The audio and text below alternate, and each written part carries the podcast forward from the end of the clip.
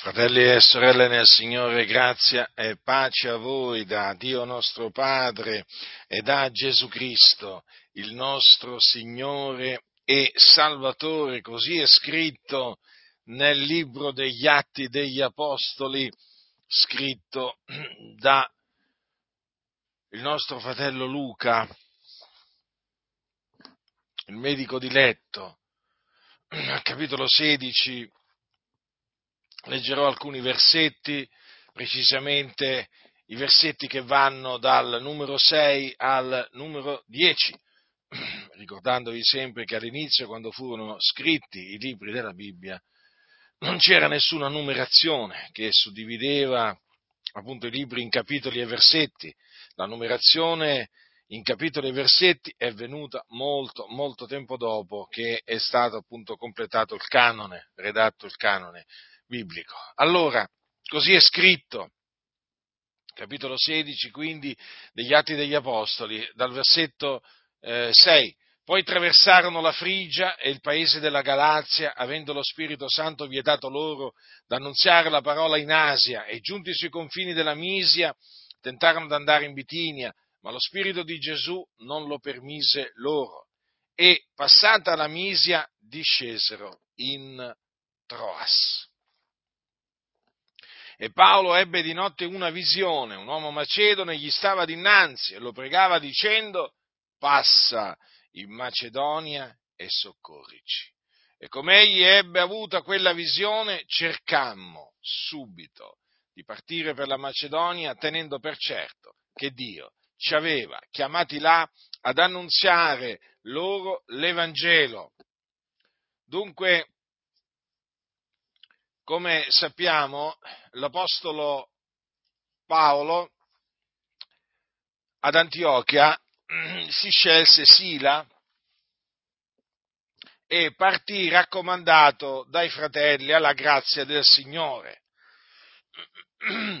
Non partì per, con, con, Barnaba perché i due ebbero una, eh, un'aspra contesa e questa aspra contesa, diciamo, eh, sfociò in una, in una separazione, la contesa nacque a motivo di Marco, perché Paolo dice, giudicava che non dovessero prendere a compagno colui che si era separato da loro fin dalla Panfilia, nel viaggio appunto che, Barna, che Paolo e Barnaba avevano fatto, mandati dallo Spirito Santo, e appunto che non era andato con loro all'opera, mentre eh, invece Barnaba voleva prenderlo eh, con loro, eh, Giovanni detto Marco, e allora ne, naspre, ne nacque un'aspra contesa, tant'è che si separarono. E eh, Barnaba con sé, prese con sé Marco e navigò verso Cipro, invece Paolo, sceltosi Sila, partì raccomandato dai fratelli alla grazia del Signore, percorse la Siria e la Cilicia, confermando le chiese, poi venne anche ad Erba, Listra, dove c'era appunto, dove trovò Timoteo. E, e che, cosa, che, cosa, accadde? Che Paolo volle che Timoteo partisse con lui. Hm? Quindi abbiamo, eh, diciamo, in questo, eh, in questo viaggio apostolico abbiamo Paolo poi Sila o Silvano e poi abbiamo Timoteo. Eh, ma anche, anche, eh, anche Luca, perché come potete vedere a un certo punto dice, tenendo per certo che Dio ci aveva chiamati là ad annunziare loro l'Evangelo. Eh?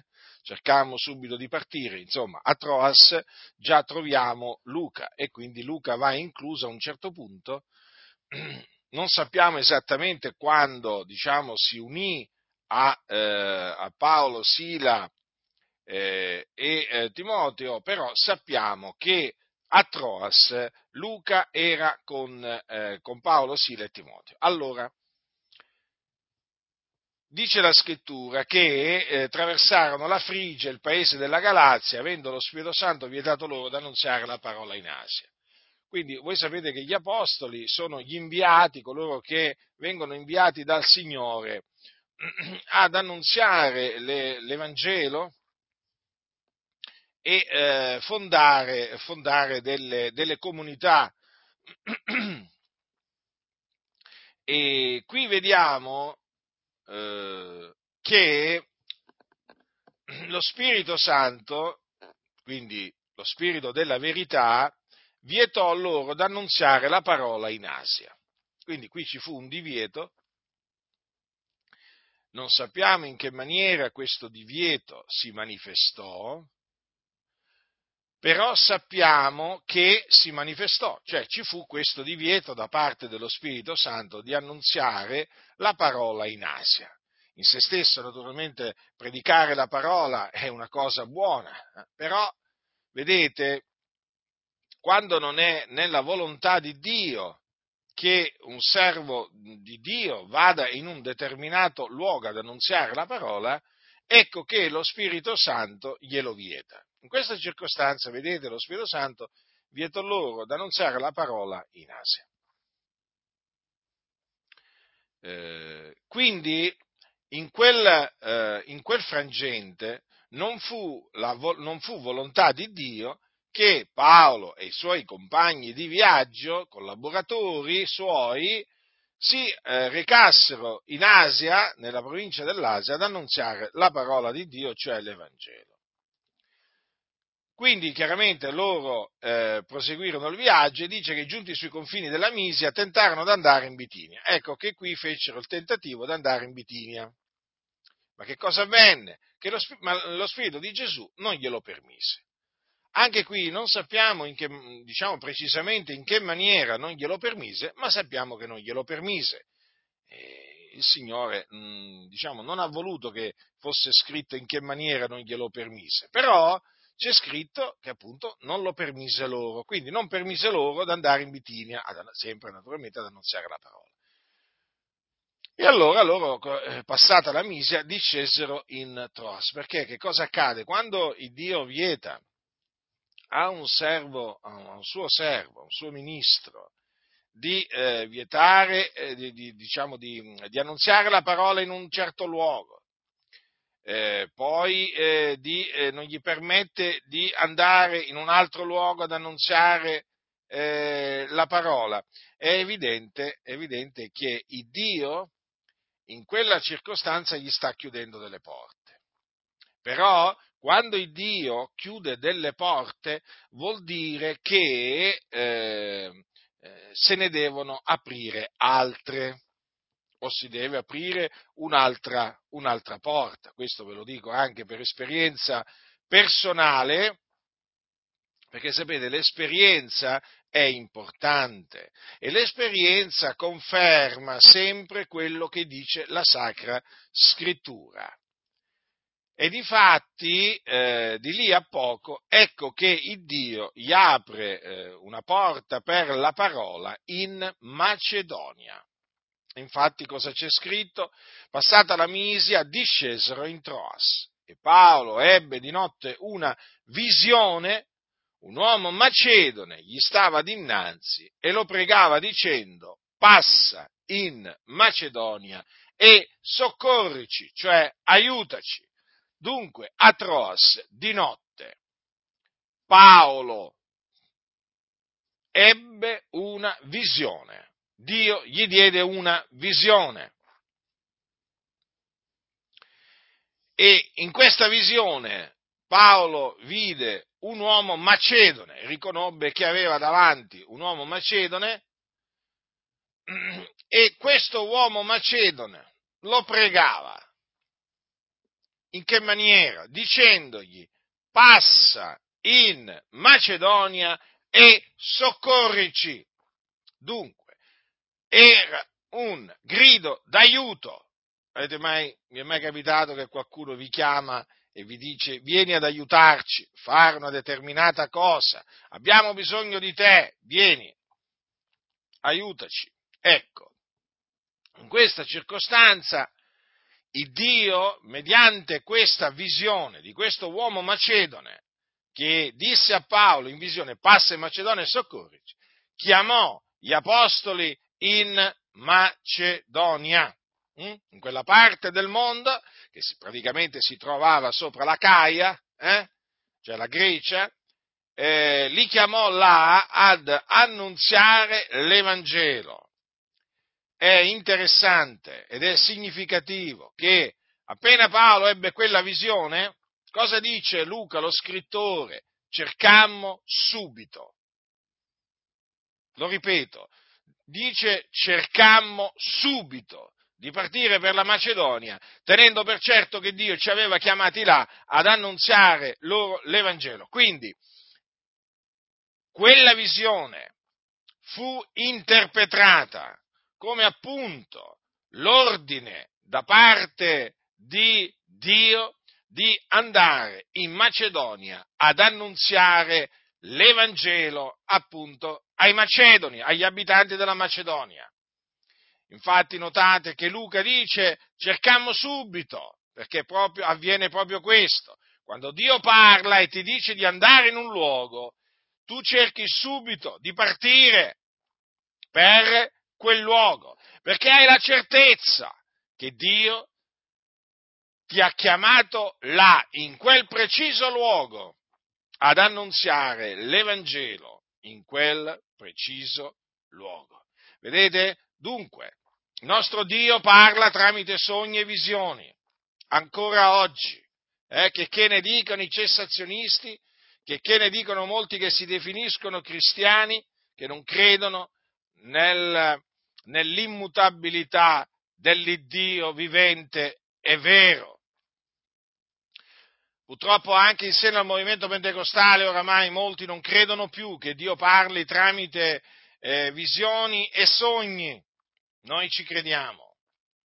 E lo proclamiamo e ammoniamo coloro che non ci credono eh, severamente, perché Dio parla, Dio non ha smesso di parlare, è vero? Abbiamo la Sacra Scrittura che è la parola di Dio, ma ci sono delle circostanze in cui Dio decide di rivelare la sua volontà, dico la sua volontà appunto mediante sogni e visioni, come appunto, per esempio, se Dio vuole che tu vada in un determinato luogo, in un preciso luogo, eh, ti può dare una visione o un sogno. Non necessariamente, naturalmente, non è che il Dio, diciamo, per farti andare in un determinato luogo ti darà sempre una visione o un sogno. Eh? Attenzione, però ci sono delle circostanze appunto precise in cui decide, Dio decide di rivelare la sua volontà a un suo servo eh, in questa maniera, tramite una visione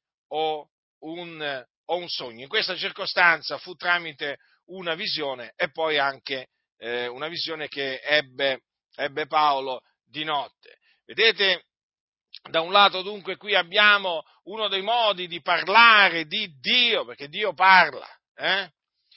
E, ehm, e, poi abbiamo, abbiamo, un ordine perentorio, praticamente quello di recarsi, eh, rivolto agli apostoli, eh, di recarsi in Macedonia, e poi la fede. Ecco, quello che naturalmente si impara. Da questo racconto è la fede che avevano Paolo e i suoi compagni. Loro credevano in Dio, credevano quando Dio gli parlava tramite una visione, quando anche parlasse solamente a uno di loro, eh, vedete, ci credevano, perché Paolo ebbe, ebbe la visione, eh, però gli altri, eh, gli altri non la ebbero, però credettero a Paolo, perché Paolo gliela riferì loro, è ovvio questo. Però notate come appunto c'era questo pari consentimento, c'era un unico parlare, un unico sentire, poi c'era la medesima fede. Infatti dice cercammo subito di partire perché sì, perché devi avere fede in quel preciso momento, devi avere fede, devi credere a quello che Dio ti ha fatto, ti ha fatto, ti ha fatto sapere. In quella circostanza c'era un ordine praticamente, intesero che si trattava di un ordine di Dio e, cerca, e cercarono quindi subito di partire per la Macedonia. Eh? E guardate cosa c'è scritto, tenendo per certo, non avevano quindi alcun dubbio, eh? nessuna riserva mentale, eh, erano certi che Dio li aveva chiamati là ad annunziare loro l'Evangelo, vedete? C'ha certezza. Eh? Guardate, fratelli del Signore, ascoltatemi. Ci sono molti, mm, eh, ci sono molti che dubitano, mm? lo sapete questo. Ci sono molti che hanno una fede finta, in mezzo alle chiese, sì, in mezzo alle chiese. Tanti dicono credo, credo, credo, poi alla prova dei fatti non credono, hanno una fede finta. Alcuni avevano una fede vera all'inizio, poi hanno naufragato quanto alla fede perché hanno fatto oggetto della buona coscienza. Ma è così. Diciamo che oggi, oggi sono pochi, sono pochi quelli che veramente credono alla parola di Dio, sia quella scritta, sia quella naturalmente rivelata perché appunto Dio tramite, eh, tramite sogni, visioni o una voce udibile rivela appunto la sua volontà, eh, diciamo, particolare verso qualcuno o anche verso un gruppo di persone, eh, e, mh, mm, dando anche un ordine. Mh? Mm? Ecco, eh, ci, sono molti, ci sono molti che non ci credono. Mm? Molti non ci credono. Oggi molti di quelli che predicano su queste parole non credono che Dio parla tramite sogni e visioni. Sembrerà incredibile, ma è così, fratelli. Guardate, sapete quanti ci sono che predicano su quello che sta scritto ma non ci credono? Eh? Fanno una lezioncina, no? hanno imparato delle nozioni, ve la metto in questa maniera eh, anche hanno imparato da me, eh, perché molti hanno imparato, diciamo, in virtù del ministero che Dio mi ha dato, hanno imparato determinate cose, no? E sanno anche scrivere, perché hanno imparato anche a scrivere, perché prima non sapevano nemmeno come scrivere eh, le cose concernenti il regno di Dio, non sapevano nemmeno come esporle, va bene, hanno imparato. Allora hanno imparato delle cose, le, diciamo, le, le trasmettono, eh, parlo delle cose giuste, attenzione, non al veleno che poi ci aggiungono, ci mettono in mezzo, eh, e, ma quelle cose giuste di cui loro parlano non ci credono, eh lo so, è così, c'è molta finzione oggi, molta finzione. Molti fingono di credere, ma non credono. Eh? E la loro vita è un esempio di mancanza di fede, la loro vita è un esempio di fede finta, parlano i fatti, anche le parole naturalmente, perché la loro incredulità poi si manifesta comunque. Eh? Le, cose, le, cose stanno, le cose stanno così, ma come tutte le cose finte, poi il Dio fa sì che si manifestino, che tutti le vedano, eh? Come le persone finte. Eh? Avete mai incontrato persone finte? Ecco, praticamente la persona finta, prima o poi, si manifesta. Mm? La persona che finge di amarvi, la persona che finge di essere d'accordo con voi, di credere in voi, di stimarvi, ma voi pensate che non si manifesterà prima o poi? Eh? Noi speriamo sempre prima, però talvolta succede poi. Ma certo che si manifesta, perché Dio fa sì che si manifesti la persona finta. E quindi noi, diciamo, abbiamo fede invece, abbiamo fede eh, in quello che Dio in quello che Dio ha detto eh, e in quello che Dio, quello che Dio dice. Hm?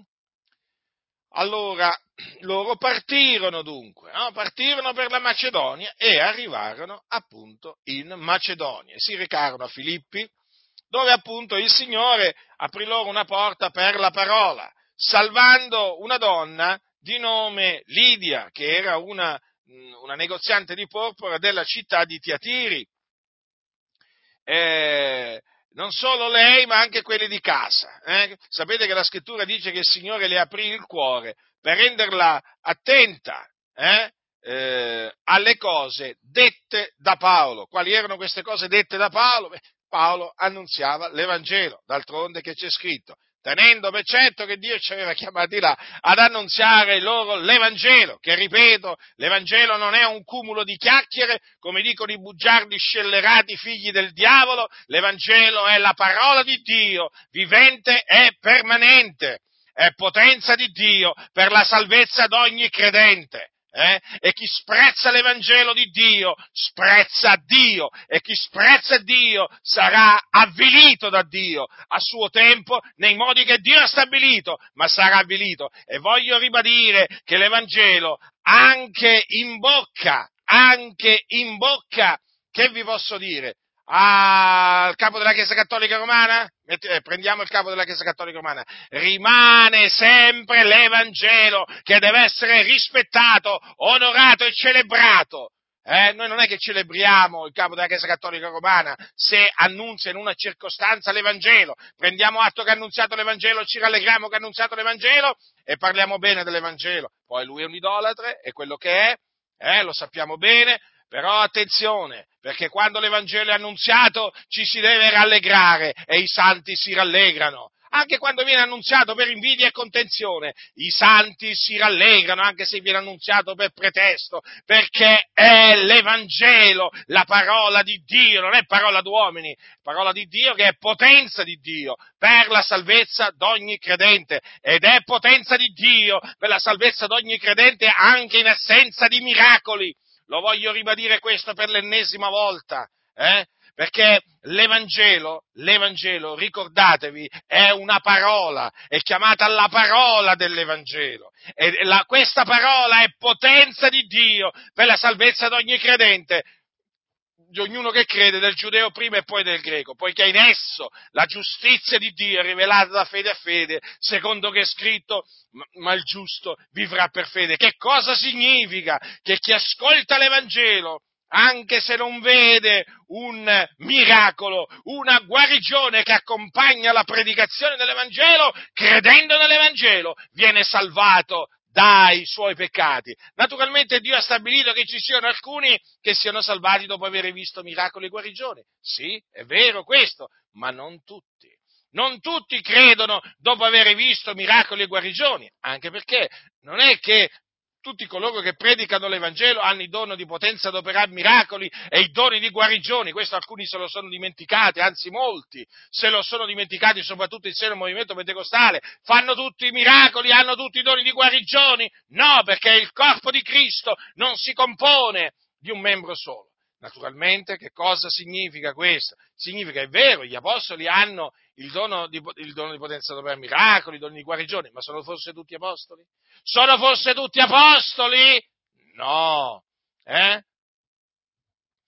Hanno tutti doni, doni, doni, il dono di potenza a miracoli? Eh? Hanno, fanno tutti miracoli? No.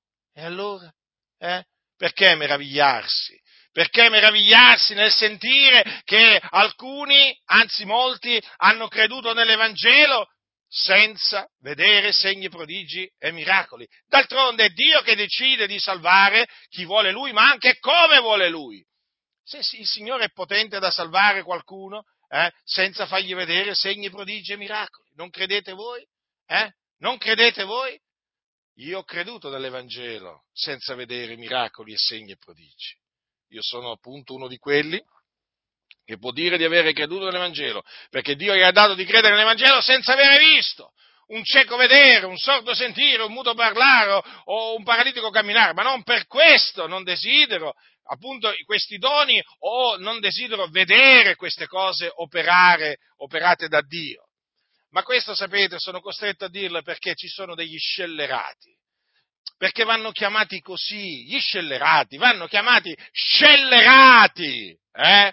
che prendono piacere a mentire contro la verità, perché i scellerati sono dei bugiardi. Io ve lo ridico, ve lo, alcuni, alcuni, lo so poi come va a finire, no?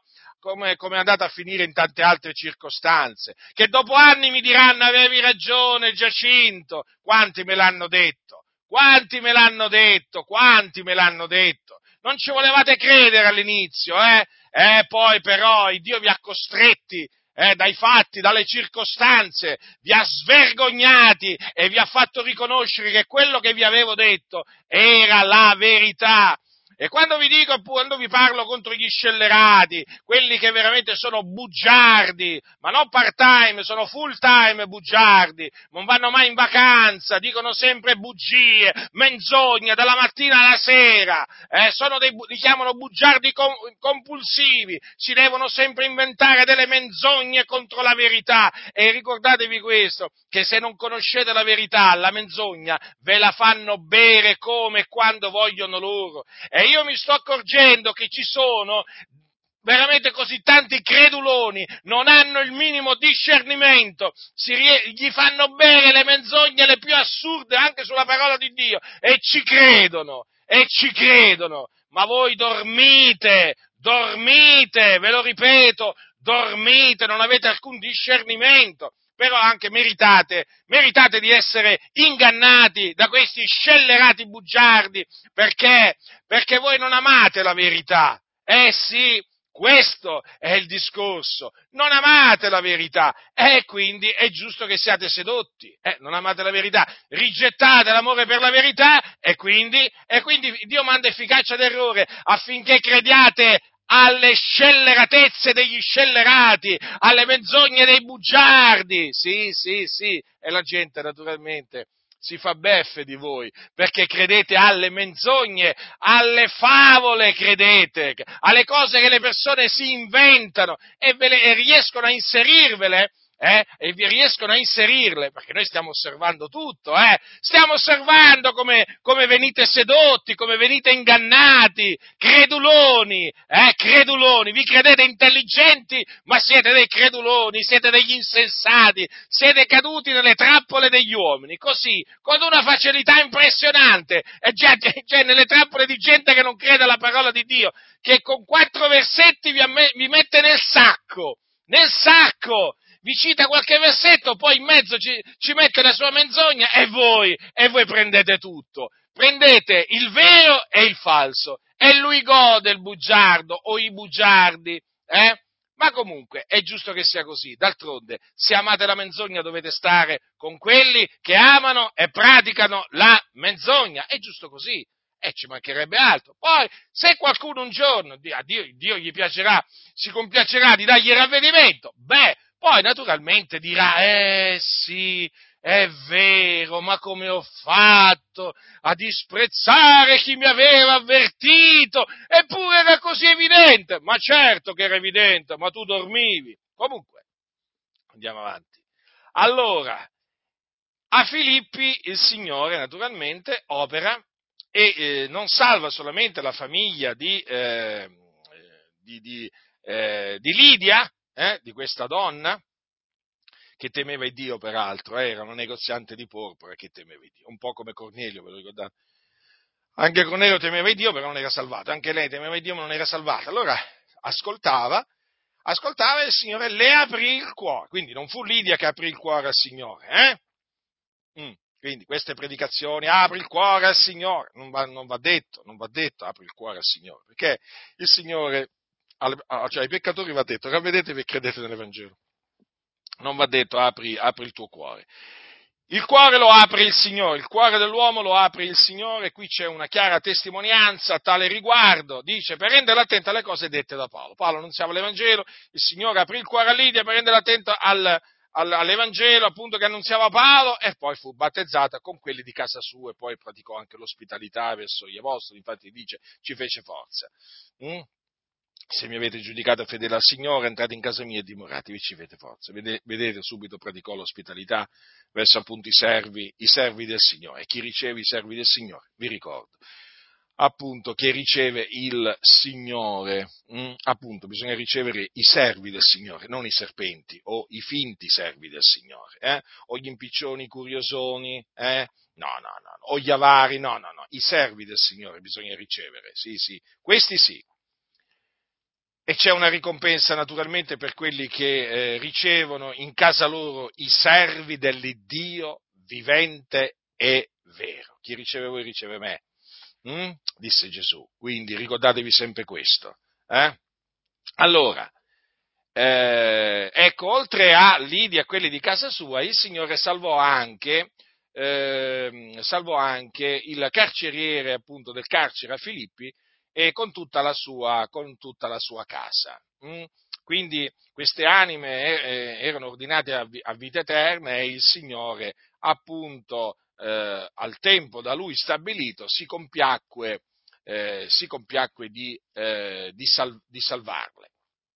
Ora, per quanto riguarda eh, i filippesi, poi sapete che Paolo ha scritto un'epistola no? ai, santi, ai, santi, di Filippi, no? di, questa, di, questa città, di, questa, città, macedone. Mm? E voglio ricordare che disse loro, a voi è stato dato rispetto a Cristo non soltanto di credere in Lui, ma anche di soffrire per Lui. Mm? Quindi gli era stato dato di credere, di credere in Cristo. Infatti il credere, il credere, in Cristo, cioè che poi è, significa credere nell'Evangelo, è qualcosa che viene dato da Dio all'uomo. A chi? Viene dato a chi naturalmente è stato, ehm, è stato ordinato a vita, a vita eterna. Ma notate anche che a coloro che è stato dato di credere in Cristo, naturalmente viene dato anche di, di soffrire per Cristo. Mm? Questo è quello naturalmente che a molti non piace sentire dire, ma è così, cioè oltre a credere in Cristo a noi è stato dato anche di soffrire per Cristo e dobbiamo essere, diciamo, contenti che il Signore veramente ci dà o ci ha dato di, eh, soffrire, eh, di soffrire, per Cristo. Eh? Soffrire per Cristo è veramente una grazia, è una grazia, veramente. D'altronde l'afflizione poi produce, produce, mm, produce pazienza, sapete, e poi le afflizioni fanno parte, fanno parte della, vita, della, vita, dei credenti. Eh? Infatti si parla spesso delle afflizioni, no? degli apostoli, dei credenti nel, nelle scritture eh, la scrittura dice molte sono le afflizioni del giusto, ma l'Eterno lo libera da tutte. Quindi, appunto, non, non dovete meravigliarvi, eh, diciamo, eh, di soffrire per il Signore, perché eh, dobbiamo entrare nel regno di Dio attraverso molte tribolazioni. Eh. Ricordatevi che Gesù disse nel mondo avrete tribolazioni. Eh, eh, ma fatevi animo, io ho vinto il mondo. Quindi sappiamo bene quello che quello che aspetta, eh, quello, quello, che ci aspetta eh, a noi, a cui Dio ha dato di credere, eh, di credere, nell'Evangelo. Infatti, cosa dice Paolo? Tutti quelli che vogliono vivere piamente in Cristo Gesù saranno perseguitati e quindi saranno afflitti, eh, saranno, saranno afflitti, soffriranno. Però, voglio dire, questo è quello che appunto eh, Dio ha destinato eh, eh, ciascuno di noi a fare, cioè praticamente a soffrire. Noi siamo stati chiamati a soffrire a motivo, a motivo di Cristo. Allora, quindi eh, vedete che a Filippi il Signore fece sorgere una, una comunità, hm? una comunità e l'epistola poi ai Filippesi appunto fu scritta a questa, a questa, comuni, a questa comunità. Poi, eh, dopo essere stati, eh, dopo aver lasciato eh, Filippi, eh, gli apostoli si recarono a eh, Tessalonica. Eh. Infatti, poi leggiamo al capitolo 17 degli Atti, ed essendo passati per Anfipoli e per Apollonia, vennero a Tessalonica era de, dove era una sinagoga dei giudei. E Paolo, secondo la sua usanza, entrò da loro e per tre sabati tenne loro ragionamenti tratti dalle scritture, spiegando e dimostrando che era stato necessario che il Cristo soffrisse e risuscitasse dai morti, e il Cristo gli diceva è quel Gesù che io vi annunzio. E alcuni di loro furono persuasi e si unirono a Paolo e Sila, e così fecero una gran moltitudine di greci pie, non poche, delle donne principali. Vedete ancora una volta, vediamo una porta per la parola che il Signore aprì a Tessalonica, un'altra città della Macedonia. Ricordatevi, passa in Macedonia e soccorrici. Eh? Allora voi sapete che Paolo si recava eh, dove diciamo c'era nella sinagoga dei giudei, eh? nella sinagoga dei giudei nel sabato, eh? E là poi naturalmente, diciamo come lui soleva, soleva fare, cosa faceva? Eh, traeva eh, dei ragionamenti dalle scritture eh, spiegando, dimostrando appunto che era stato necessario che il Cristo soffrisse e risuscitasse dai morti. Mm? E chi era il Cristo? Gesù di Nazareth. Eh? E il Cristo gli diceva, è quel Gesù che io vi annunzio. Ecco cosa bisogna annunziare ai, giudei, agli ebrei. Eh? non bisogna dirgli siamo tutti fratelli, vi potete salvare da voi stessi, eh, osservate la legge, eh, sarete salvati dal Signore. No, assolutamente. Bisogna proprio che i servi di Dio dimostrino, facciano quello che faceva Paolo ai giudei. Gli devono spiegare e dimostrare che, era stato che è stato necessario che Cristo soffrisse e risuscitasse Cioè gli devono annunziare l'Evangelo praticamente, perché questo è, questo è l'Evangelo. Eh? gli devono annunziare la buona novella che Gesù di Nazareth è il Cristo. Allora vedete che anche qui c'erano anime ordinate a vita eterna e furono persuasi. Mm? La scrittura dice che fecero una gran moltitudine di greci pii e non poche delle donne principali. Insomma, a Tessalonica, diciamo, fu, ci fu un bel numero di, eh, di persone che credettero nell'Evangelo. Mm? E eh, Paolo, scrivendo poi ai Tessalonicesi, ai Tessalonicesi gli scrisse due, due epistole. Mm? Nella prima epistola che cosa gli ricorda? Gli ricorda appunto questo. Gli ricorda questo. Dice, sebbene avessimo prima patito e fossimo stati oltraggiati, come sapete, a Filippi, pur ci siamo rinfrancati nell'Iddio nostro per annunziarvi l'Evangelo di Dio in mezzo a molte lotte. Perché voi sapete che a Filippi, appunto, eh, gli apostoli erano stati messi ingiustamente in carcere dopo essere stati battuti, poi il Signore, appunto, aveva visitato il carceriere, eh? Eh, il carceriere, appunto, eh, salvando lui e anche la sua, la sua famiglia.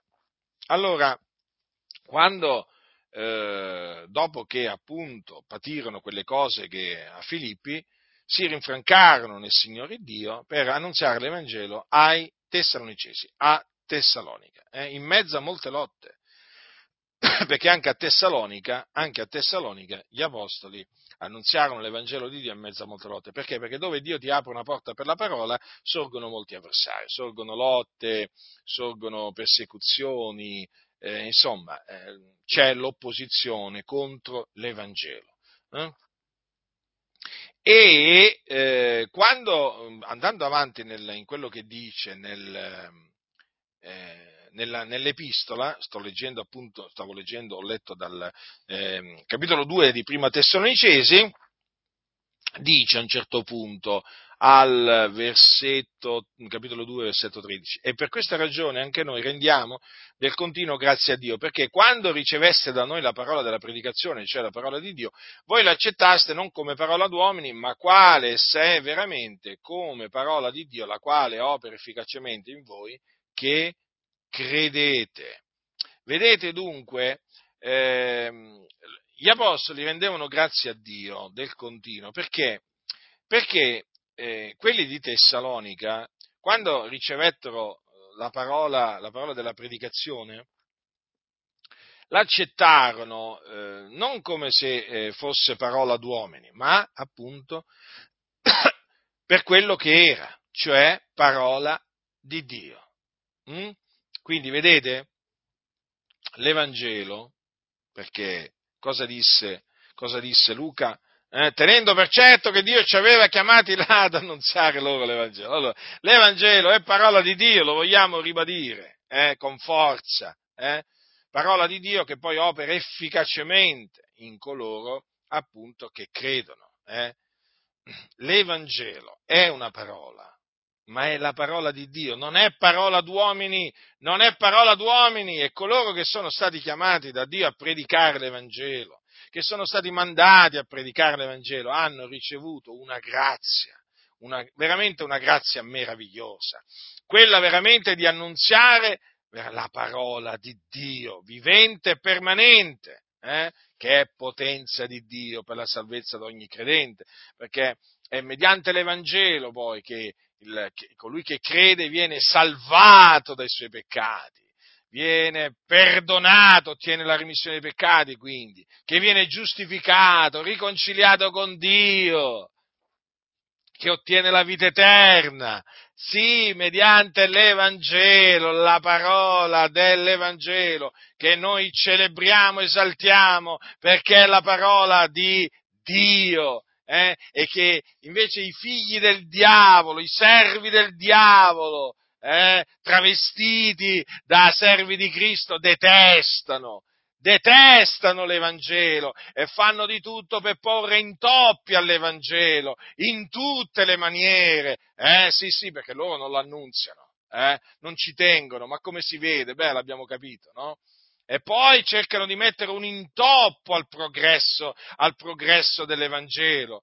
Ma guardate, io lo continuo a ribadire, guardate che i nemici di Dio, i nemici di Dio percorrono i nemici di Dio percorrono una via che non è che mena alla vita, mena alla rovina. No, perché alcuni veramente ancora non hanno capito che Dio ha degli amici, ma anche dei nemici, i bugiardi, i calunniatori, i ladri, eh? Che cosa sono? Che cosa sono? Gli omicidi, gli adulteri, gli idolatri. Ma che cosa sono i fornicatori? Sono nemici di nemici di Dio. Eh? Dunque, Vedete quindi i tessalonicesi avevano veramente ricevuto l'Evangelo per quello che è parola di Dio. E dunque anche, anche a Tessalonica il Signore, il Signore, salvò delle anime. Eh? E anche, anche, anche, a Tessalonica come a Filippi, diciamo, ci furono delle, diciamo, ci fu un'opposizione eh, ci fu un'opposizione nei confronti, nei confronti degli, eh, degli, apostoli. Eh?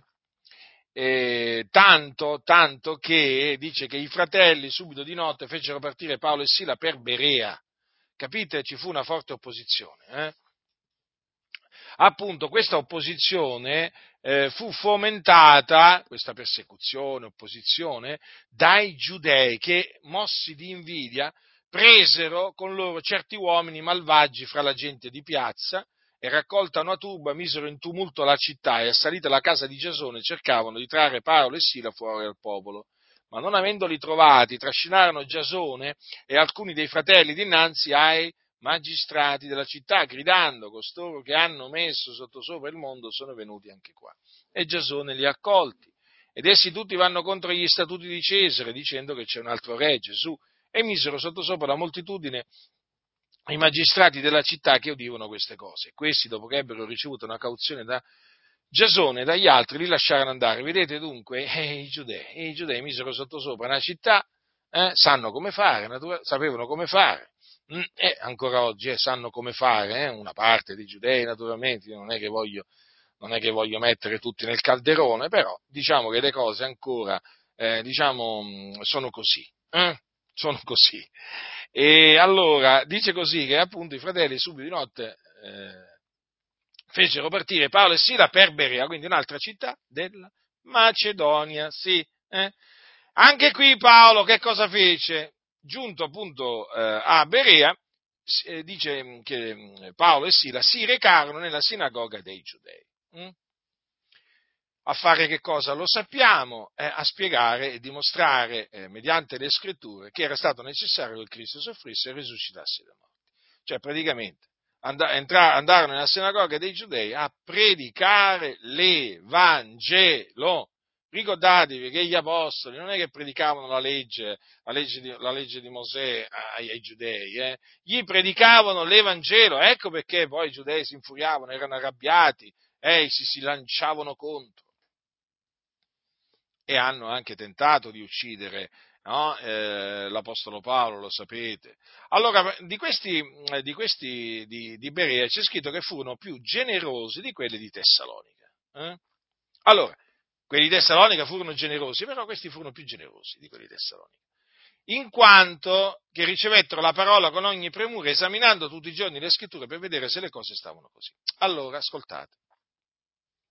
Qui dice che ricevettero la parola con ogni premura. Sappiamo bene, eh, la, qui per la parola che cosa si intende, cioè la parola della predicazione, ossia l'Evangelo. Quindi ricevettero l'Evangelo con ogni premura.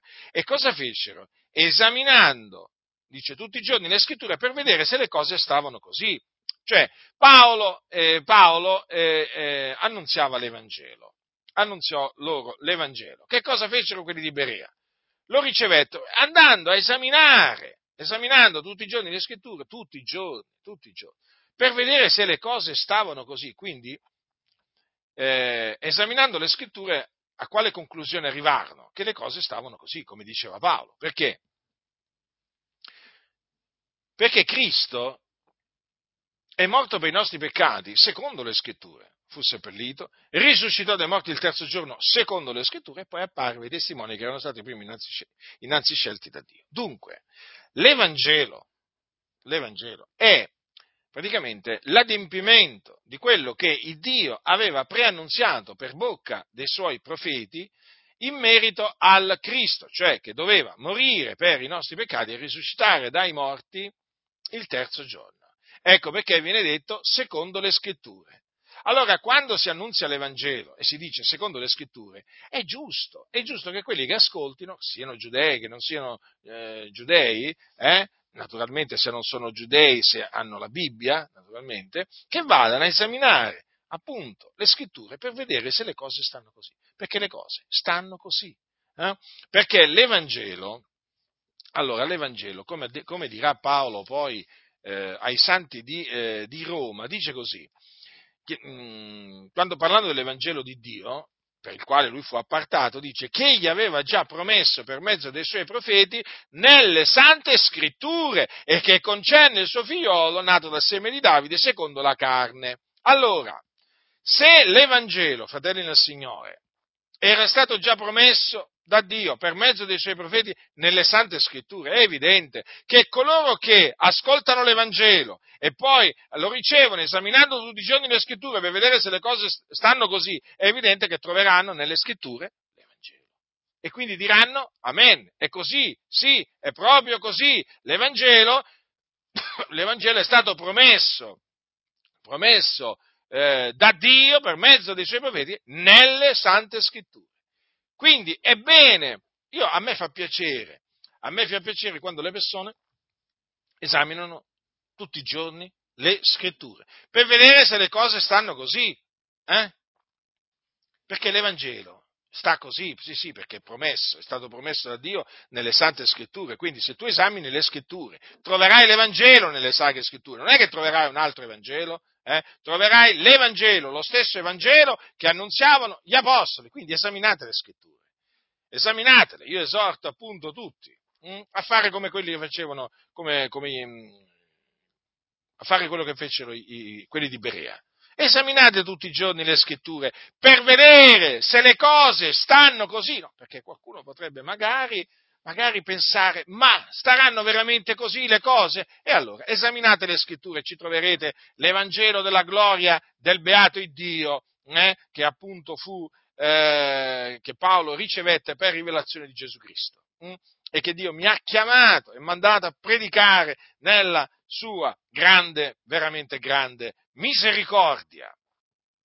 Allora, e molti di loro dunque credettero, eh? e non piccolo numero di nobildonne greche ed uomini. Vedete anche qui una, una, una bella porta aperta eh, per, per, per, la parola.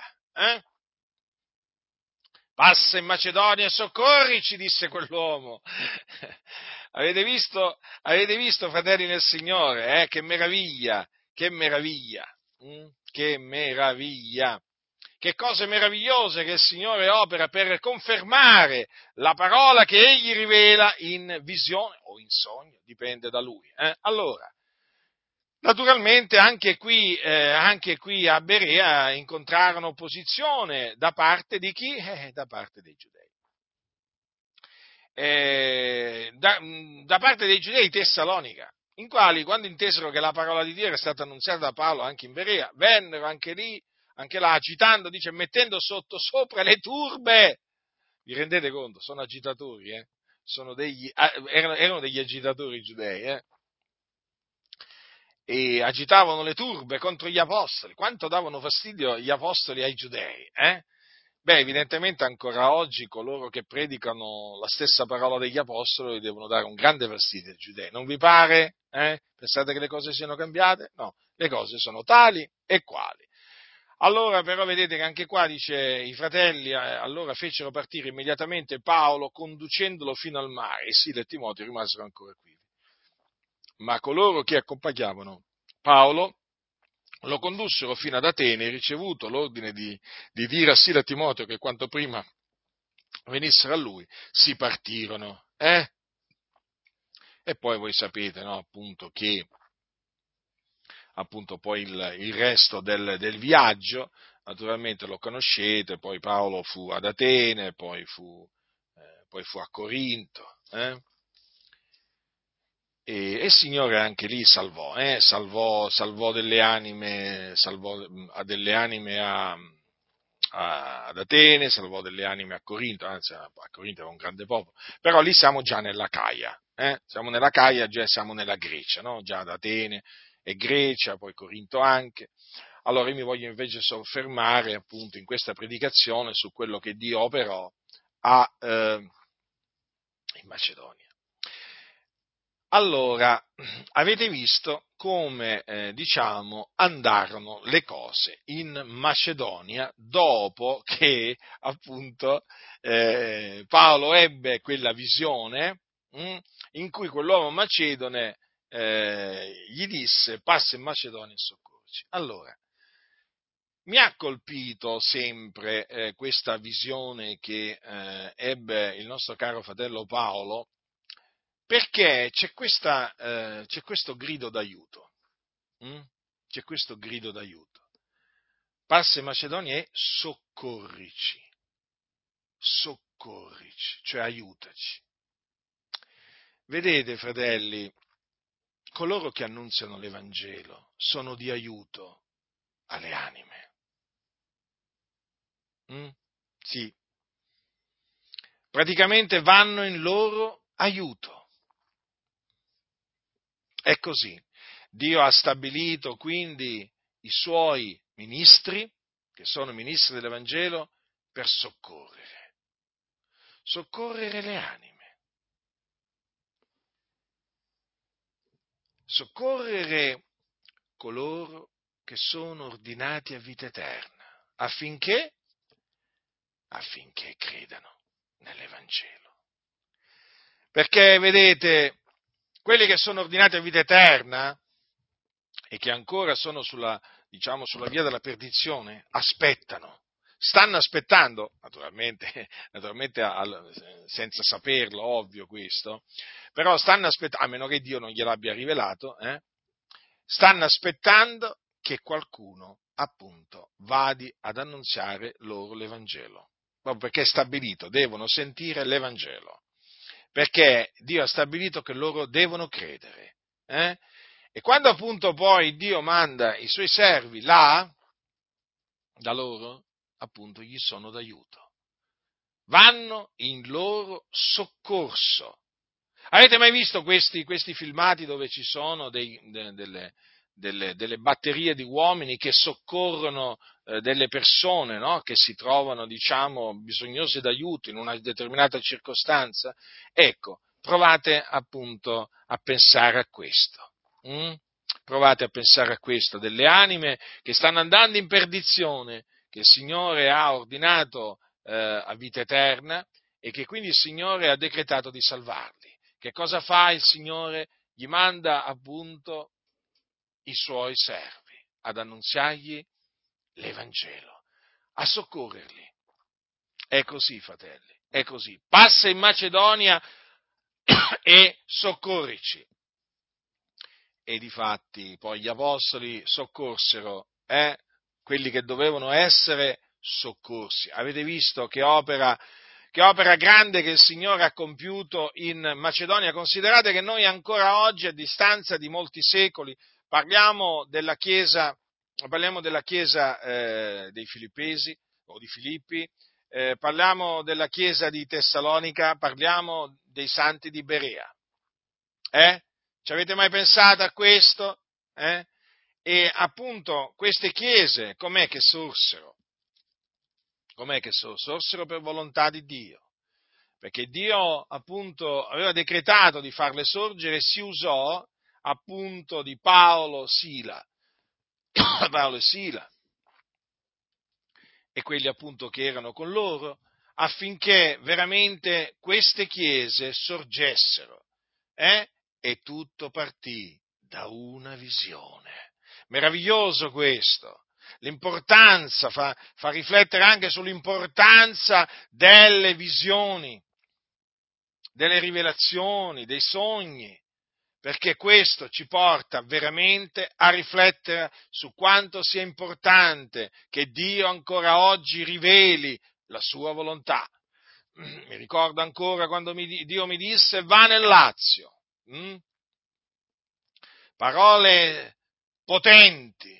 Eh? E infatti poi lo stesso giorno io e mio fratello partimmo da Ponte Tresa, eh, ci facemmo accompagnare la sera, la mattina presto appunto Dio mi parlò e eh, la sera eh, ci facemmo portare da un fratello alla, alla, alla, alla, stazione di Milano per prendere il primo treno per il Lazio, che poi era il, il primo treno per Roma. Eh?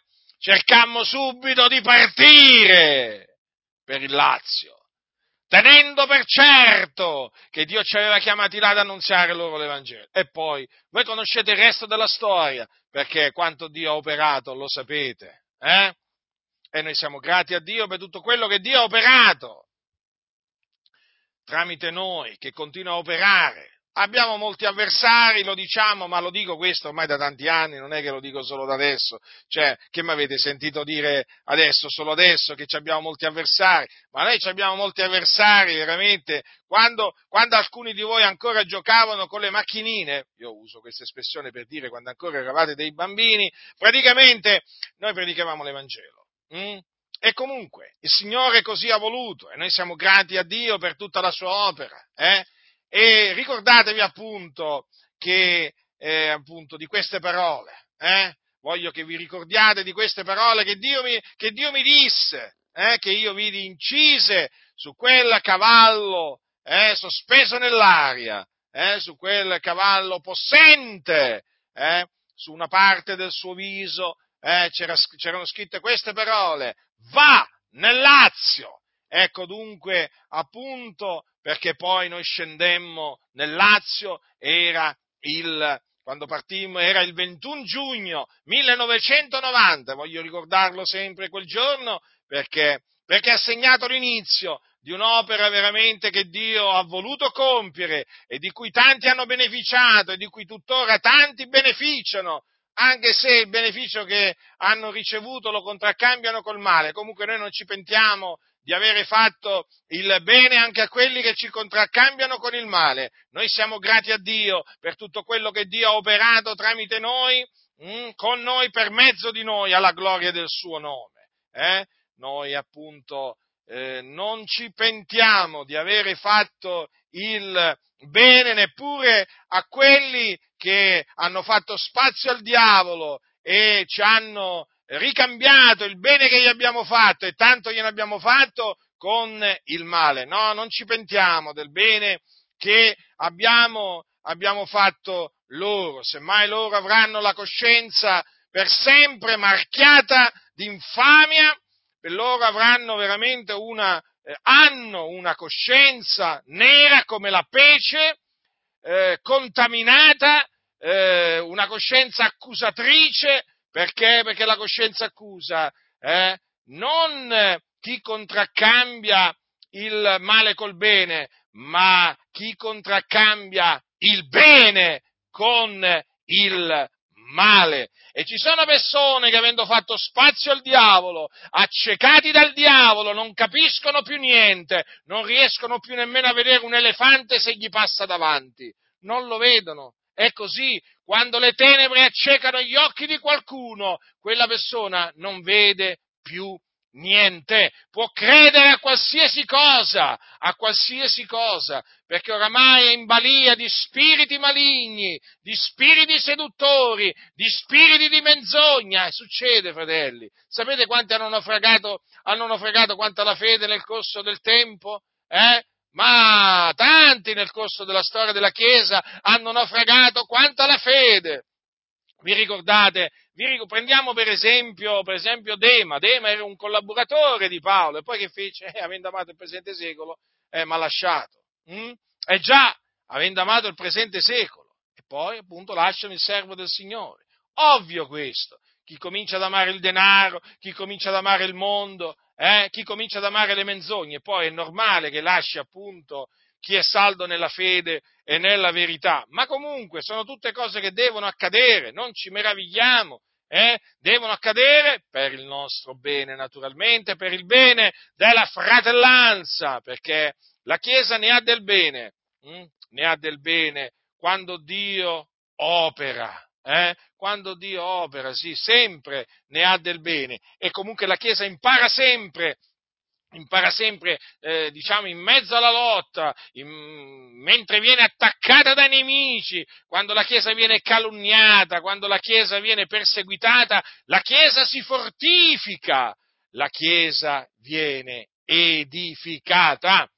Quindi noi appunto riconosciamo l'opera del Signore, come la riconoscono naturalmente tutti quelli che hanno occhi per vedere, orecchie per sentire, eh? e quindi appunto che sono spinti poi a dare gloria a Dio assieme a noi, perché noi ancora oggi diamo gloria a Dio per veramente tutto quello che Dio ha voluto, ha voluto operare. Vedete, passa in Macedonia e soccorrici. Eh?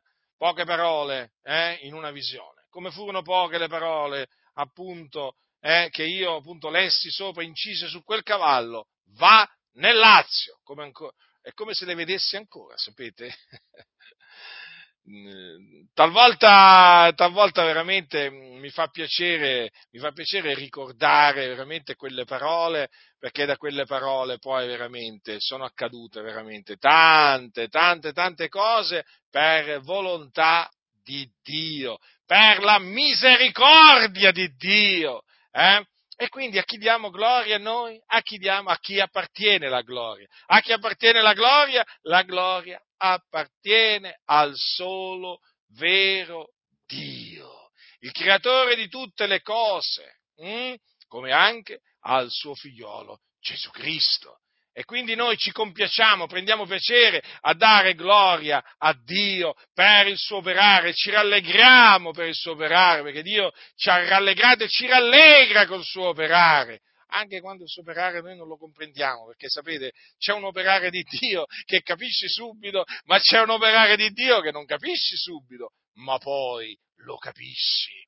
Lo capisci poi, passa il tempo, a un certo punto lo capisci dici, Signore, ma veramente, ma è proprio così. E allora, e allora veramente sei grato a Dio veramente, anche per quel suo operare che all'inizio non comprendevi, non comprendevi, ma poi capisci.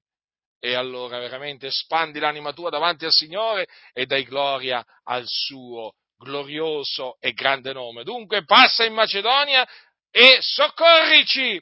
E così fecero, eh? passarono in Macedonia, soccorsero quelli che dovevano essere soccorsi.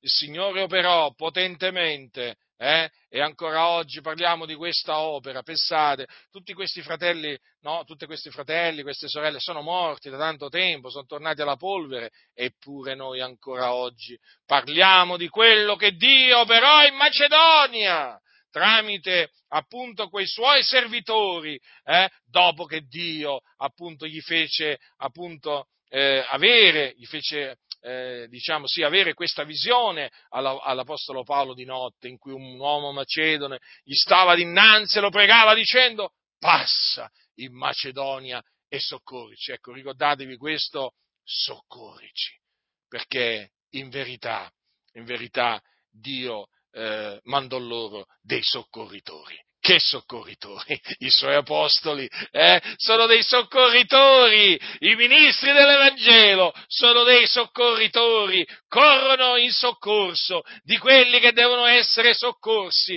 perché devono essere strappati alla potestà delle tenebre, devono uscire dalla fossa di perdizione nella quale si trovano, eh? E Dio si usa di questi soccorritori, opera in loro, con loro, per mezzo di loro, affinché il suo piano si manifesti, affinché il suo piano sussista, affinché il suo nome sia glorificato, perché è degno di essere glorificato. La grazia del Signore nostro Gesù Cristo sia con tutti coloro che lo amano con purità incorrotta. Amen.